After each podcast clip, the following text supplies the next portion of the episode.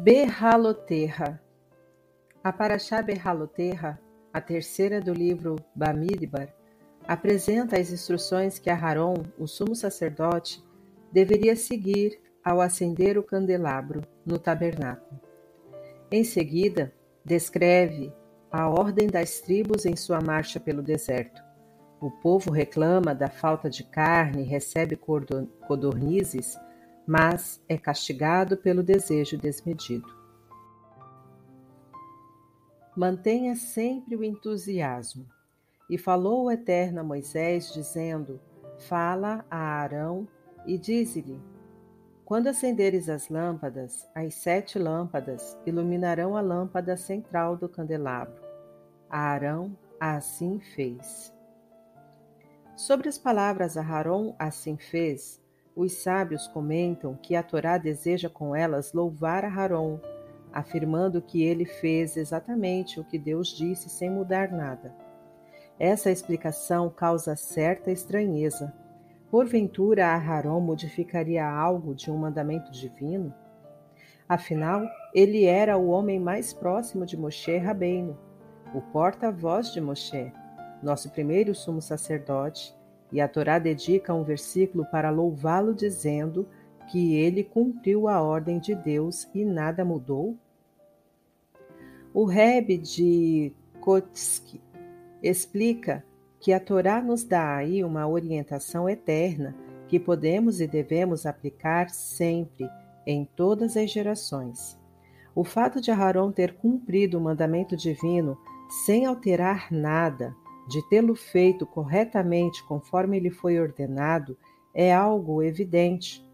No entanto, quando afirma que Aharon assim fez, a Torá quer dizer que ele agiu sempre assim, jamais modificou sua conduta. E durante os 39 anos em que acendeu o candelabro, serviu com a mesma devoção, entusiasmo e emoção que sentira na primeira vez. O serviço não o cansou nem se tornou pesado para ele. A Torá enfatiza que Aharon não relaxou, não passou a exercer sua função de maneira descuidada. Ele realizou a tarefa milhares de vezes como se fosse a primeira. Segundo o Rebbe de Kotsk, é esta lição de vida que a Torá nos transmite nesse versículo. Naturalmente, quando fazemos uma boa ação, uma mitzvah, pela primeira vez, sentimos uma emoção profunda, choramos e agimos com dedicação, devoção e muita alegria, a alegria do início.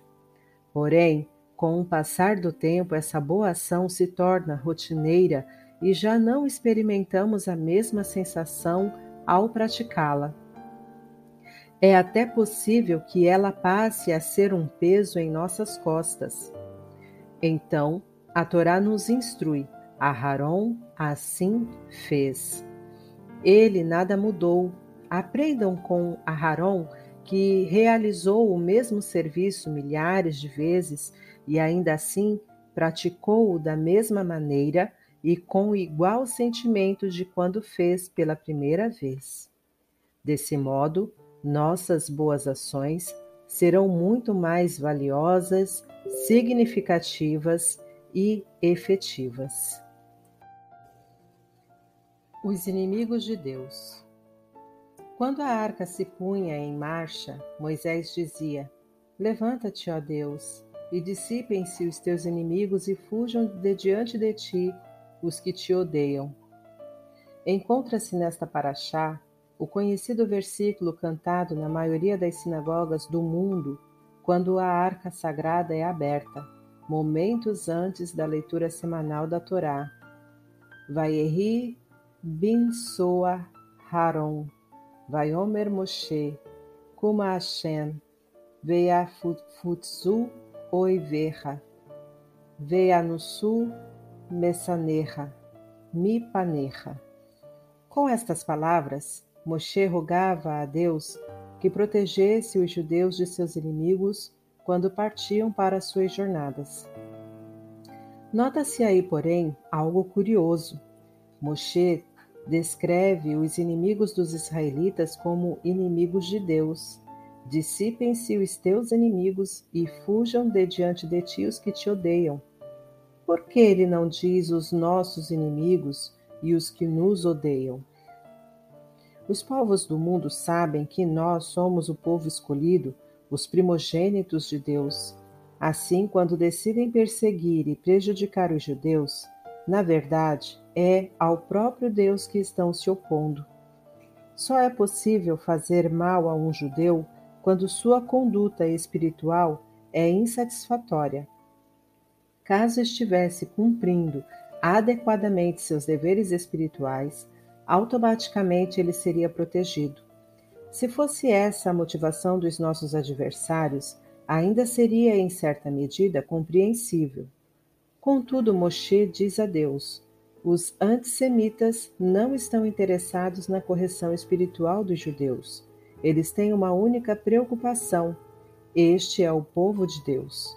Por isso querem fazê-lo sofrer, independentemente do seu estado espiritual. Se forem bem-sucedidos nessa perseguição aos judeus, causarão um grande Hilu Hashem, profanação do nome de Deus. Consequentemente, os nossos inimigos são considerados inimigos de Deus. O antissemitismo existe unicamente porque somos o povo escolhido. É isso que leva Moshe a dizer: Levanta-te, ó Deus, e dissipem-se os teus inimigos, e fujam de diante de ti os que te odeiam. Era uma vez feixe de luz. Na cidade de Polotsk, na Bielorrússia, morava um judeu proprietário de uma pequena loja. Chamava-se Israel e era um discípulo do Tzemar Tzedek. Todos os habitantes locais gostavam dele. Um sujeito simples que não sabia estudar, mas muito amável e bondoso. Certa vez Israel viajou a Lubavitch a fim de visitar o Rebbe. Durante uma Farbregen, reunião racídica, ele conseguiu abrir caminho entre os Hassidim para escutar o discurso. O Tzemach Tzedek dizia: O patriarca Abraham era muito generoso, doava magnanimemente o seu tempo, dinheiro e alma. Neste mundo praticava bondade com todas as pessoas. Deus apreciava essa virtude de Abraham, que excedia em importância a todos os atos dos anjos nos mundos superiores. Por isso Abraham era um grande tzadik.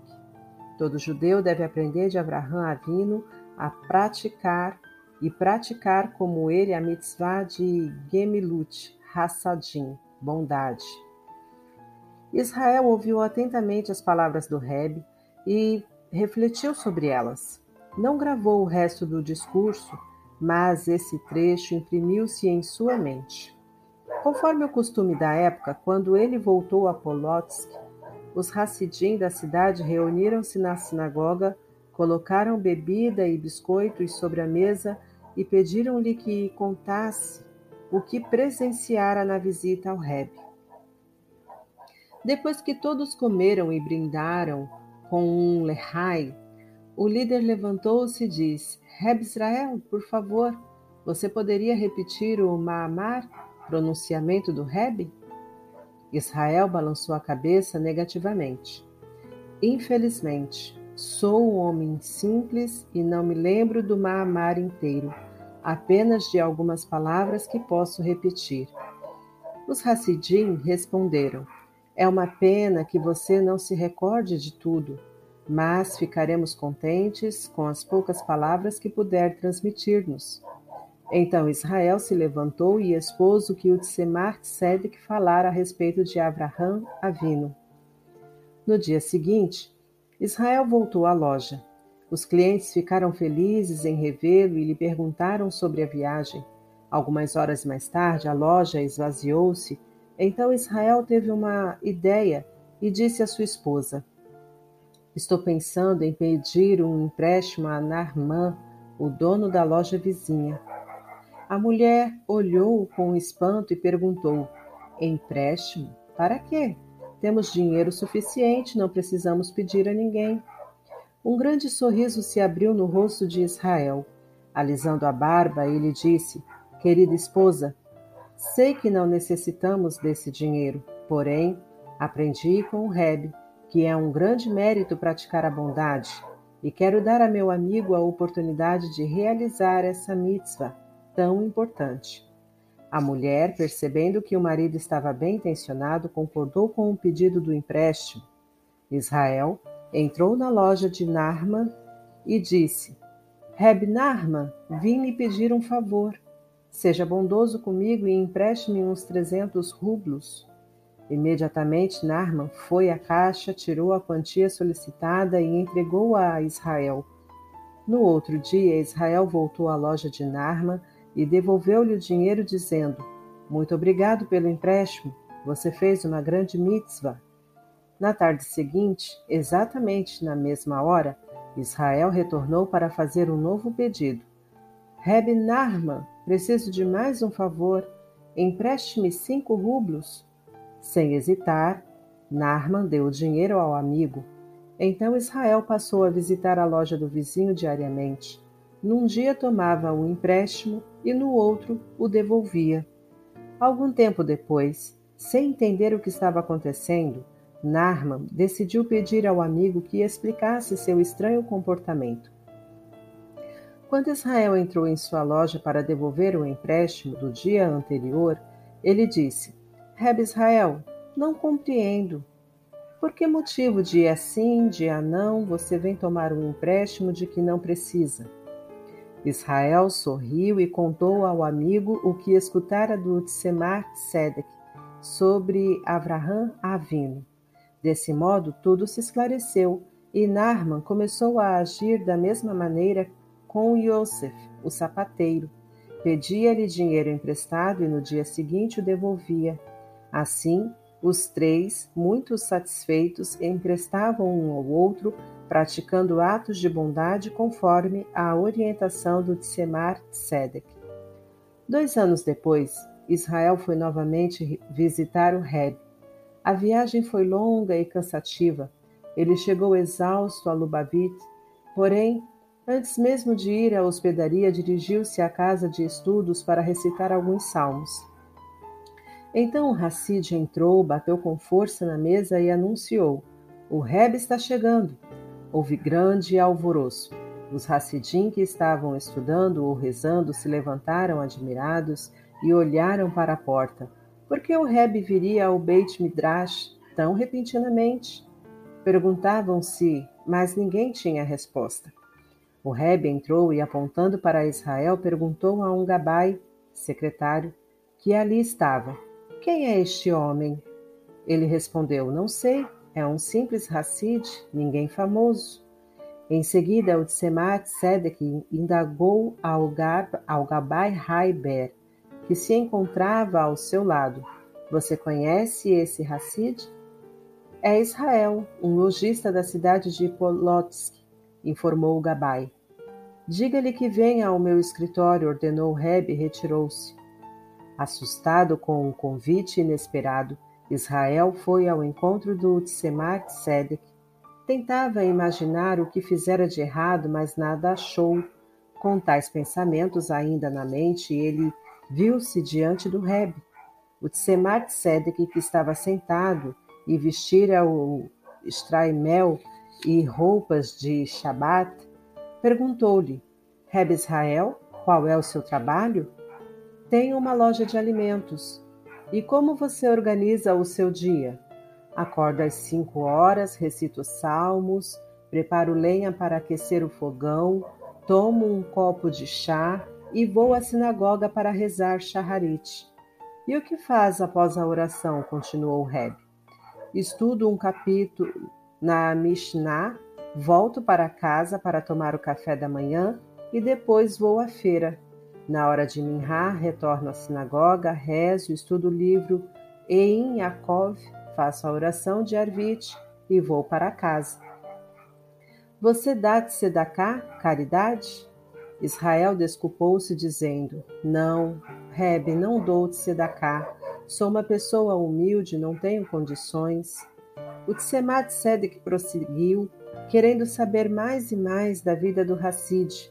Então Israel se lembrou dos empréstimos mútuos que instituíra com os amigos Narman e Yusef e contou tudo ao Reb.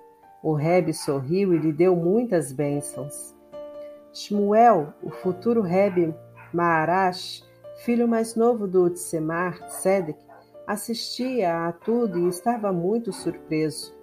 Quando Israel saiu do escritório, Shmuel perguntou: Papai, o que há de especial nesse Hassid? Por que você se interessou tanto pela vida dele? O Tsemat Sedek respondeu: Acima de sua cabeça, eu vi um feixe de luz. Por isso quis saber qual era o mérito desse Hassid. Quando ele me falou da mitzvah de Gemilut Hassadim, bondade, que pratica diariamente, compreendi a razão daquela luz.